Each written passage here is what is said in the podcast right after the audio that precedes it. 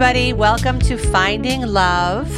My name is Nancy Bruce, and I am your host. It's nice to be talking to you all again. So, let's talk today about ghosting and about developing a bit of a thicker skin when it comes to dating in the middle of life. And I want to start with a very interesting note that I got from a woman named Stephanie and Stephanie is great. And she actually was a member of my Finding Love workshop several months ago. And she's a delightful person. And she wrote me an email about how to tell if somebody's really interested in dating you. And she said that, you know, she was talking to a guy and he seemed really interested. And then at a certain point, she never heard from him again. And she said that she never heard from him after she mentioned doing a background check and so, my first order of business is to tell you, Stephanie, and anybody else who is interested in this, if you're going to do a background check, I would say don't tell them that you're going to do a background check. Because when I hear the words background check, I think like police reports and credit reports. And so if someone, if I were dating someone and he told me he was going to do a background check on me, I would not want to see him in real life. I mean, that just feels it feels like a lot.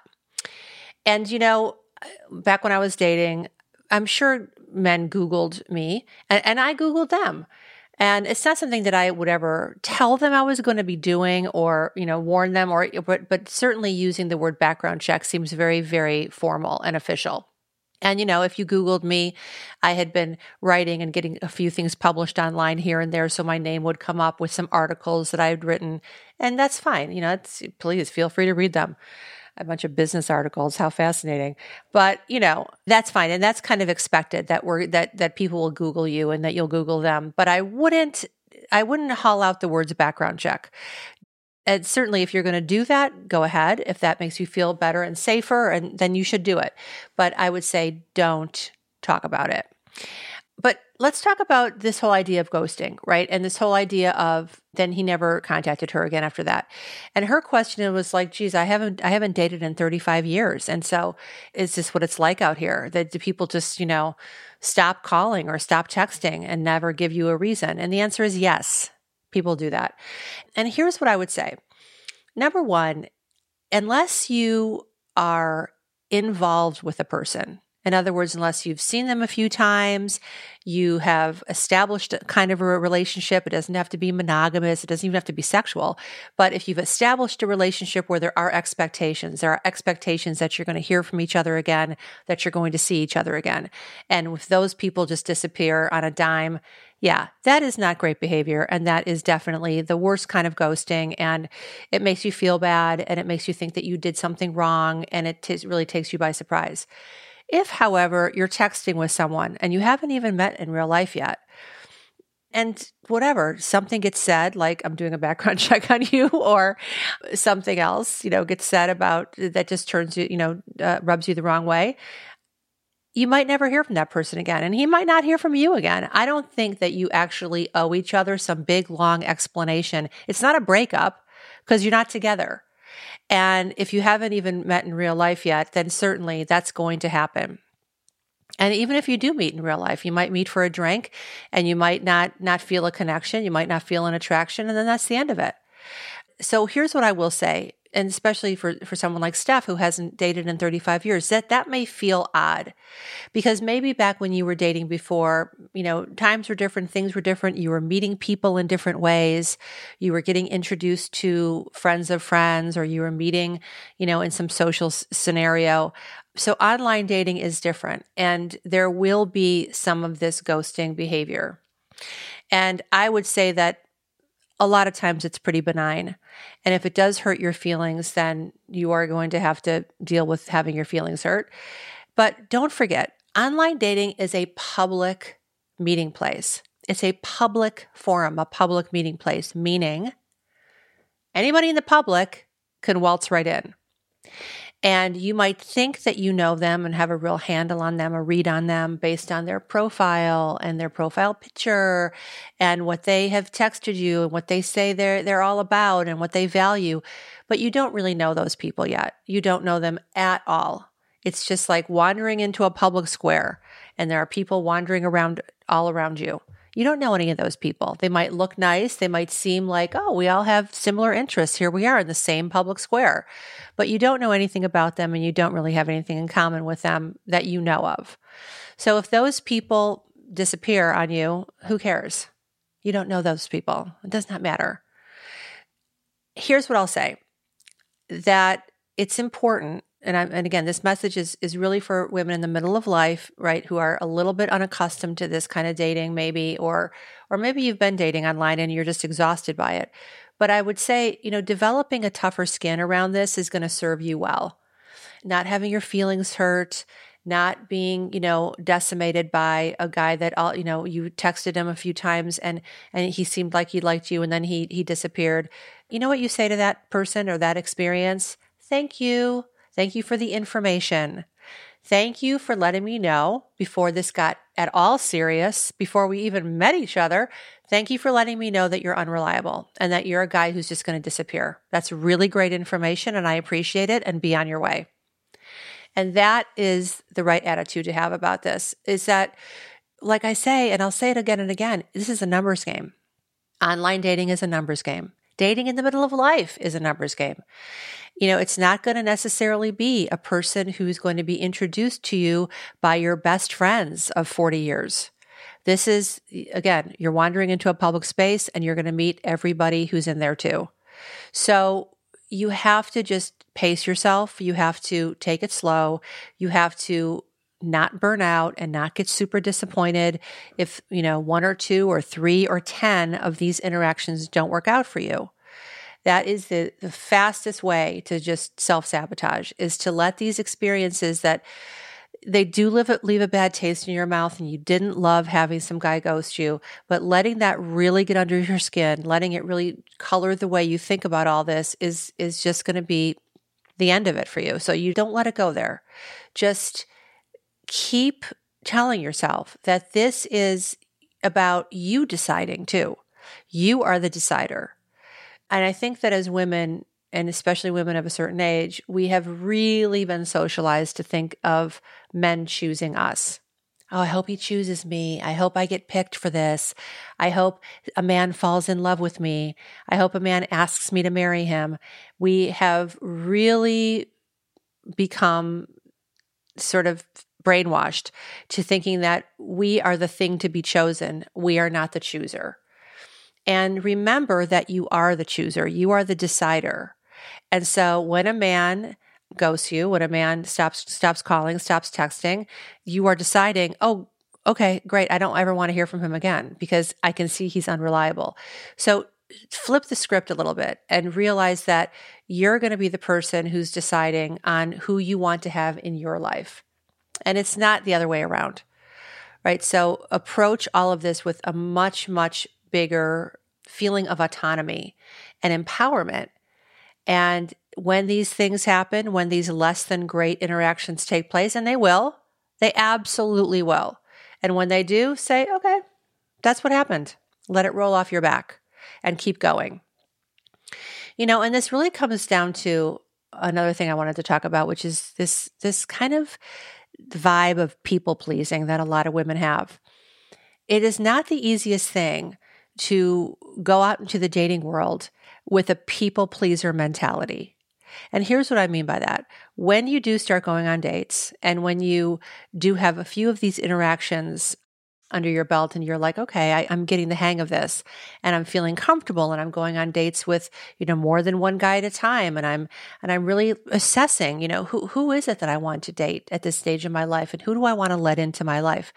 You know, you're forming opinions and not just about them, but about yourself. It's, a, it's, it really is a really interesting journey of self discovery to be dating in the middle of life. But if you have a people pleaser mentality with all this, it's going to be really hard for you to to decide no on some people. It's not the easiest thing to sit across a table from someone and realize, you know, I don't I don't want to see him again. he seems like he's really excited about me and he seems like he's really into me, but I I am not feeling this. I don't I don't think I want to see him again. And for a lot of women, that's that's a tough position to be in. I think that more often than not, we hear about women being, you know, oh, sad because, you know, he didn't like me. But when you're the one who's choosing and you have to choose, no, this isn't right for me. And having to tell someone that is, is a feeling that's very uncomfortable for a lot of women. Why? Because, like I said before, we've been socialized to be people pleasers. I mean, certainly, I think that in our generation, definitely that was how I grew up was to I'm not going to say seen and not heard because I didn't have that strict of a family, but it was definitely, you know, be nice, make sure everybody else feels good, don't be too loud about, you know, what you want and what you don't want and, you know, just go along to get along and don't rock the boat. Don't stir the pot. These are all expressions my mother has used with me and, and up until quite quite recently. Oh, stop stirring the pot you know, it's always that. It's always like, and what that means is don't say what you like or dislike. Don't talk about your preferences too much. Just go along to get along and just zip it. And so if here you are in the middle of life and, and you were raised that way all those decades ago, some of that still sticks, right? No matter how enlightened and empowered we become, some of that those messages we received in childhood and young young girlhood definitely still stick. And so when you're sitting across the table from someone and you you have to be the one who says, you know what, sorry, I'm just not I, I don't think this is working. It's not the easiest feeling. And so think about that and prepare yourself for it because the worst thing to do is just to continue to date somebody who you're not excited about just because you're you're afraid of hurting their feelings or making it uncomfortable and awkward. And you know sometimes you'll say to yourself well let me give it some more time and maybe and listen here's the truth here's the caveat with that. Yes you should give things a little bit of time because people can grow on you. And and I, I'm a big believer that it doesn't have to be the big huge over the top love story the minute you lay eyes on each other. I think that's foolishness. And we've talked about that in some previous episodes. So I do believe in taking it slow and giving things some time and space to unfold. But if you're really not feeling it, then you need to end it. And it's hard to end it if you're a people pleaser, if you've been raised to be a people pleaser. So think about that and and be honest with yourself about about those sort of little trap doors that you might be setting up for yourself. But again, this and this so this all comes under the headline of, you know, what does it feel like to date in your comfort zone in the middle of life? So for Stephanie, the idea of being ghosted was was really hard for her. And what that meant for her was, well, this person lied to me. You know, he's he seemed like he was really interested and he wanted to meet me and he wanted to date me and then he just appeared. So that was a big lie. It was a big fat lie. So how am I going to trust anybody? And just know that it was one person who's probably also talking to a bunch of other people at the same time. And he's making some decisions about who he wants to focus on right now. It's not anything about who you are or your value, how worthwhile you are, your desirability. It's about this person and his preferences at this moment in time. Period. It's not a big verdict on who you are in the dating world at all. And is it going to happen? Yes, it's going to happen. Yes, it is absolutely going to happen. And you have to be able to just let it roll off your shoulders a little bit. You have to develop, like I said before, a little bit of a thicker skin about it because otherwise you're just going to be so sad and upset all the time. And that's not the energy to bring to dating either. And understand too that sometimes you're going to be the decider. And more often than not, I hope you are the decider that you are sitting in a place of total and complete empowerment and decision making about who you are allowing into your life and into your heart. And you uh, feel completely empowered and autonomous to make decisions and to say what your, those decisions are. It's not going to be the easiest thing in the world, but with practice, you're going to get better at it. And sometimes it's it's helpful to have not a speech, not a breakup speech. I don't want to go that far, but it's helpful to have a thing that you say to people. Oh my gosh, I can tell you what I used to say. So here's something. I mean, I don't, I don't know. I, I sh- maybe I shouldn't share this, but I'm going to. so when I was breaking up with somebody back in the day when I was dating, I would say, our time together has come to an end. And here's why I said that because, first of all, it was very definitive. It's not like, you know, I'm not sure. And so I didn't want to open it up to a big, long discussion. I, I really did not want to do that because I knew that that would just prolong the agony of the moment. And I also didn't want to say that it's your fault or it's my fault. Like, I don't want to assign blame. I didn't want to assign blame. It's nobody's fault or it's everybody's fault or who cares about fault. The truth is, this is just, uh, it's over. And, and I also didn't want to just say this is over because that sounded so, I don't know, kind of heartless. And so I would say, our time together has come to an end. Maybe that sounds heartless too. But for me, it was, it was a phrase that I had in the back of my mind. And whenever I needed to use it, it was right there for me. So those conversations were a little bit less difficult because I was prepared for them. And, you know, that might be helpful to you too. It's really nice if you can end things semi nicely. You're not always going to be able to. Sometimes emotions get the best of you, get the best of him. Things are said, but it's nice if you can end things in a nice way because eh, there's no need for a bunch of conflict and drama. You know, y- you don't want that in your life. And it is certainly not at this stage of life. Those, I don't know if, if you agree, but I feel like those days are behind me. Dramatic gestures and big fights and big statements. Like, let's just everybody go our separate ways and and call it good. So know that this is going to happen.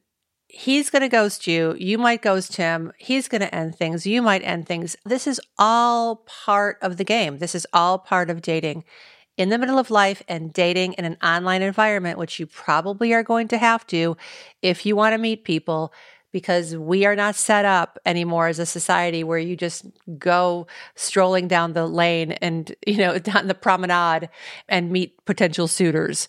So you're probably going to be involved in online experiences. And this is what happens. And if you prepare yourself and just take it slow and easy and let it all happen and don't take anything too personally, it's not about a reflection on you. It's about a reflection of this is what is happening right now in between us as two two individuals who barely know each other and it's okay. It's okay. Just let it go. And don't mention if you're doing background checks, Stephanie. Just go ahead and do them in the privacy of your own home, but don't tell anybody about them because then that's going to make people nervous. Oh, that's all I have for you guys today. But this was fun. And I will talk to you next week. This has been Finding Love with Nancy Bruce. Bye.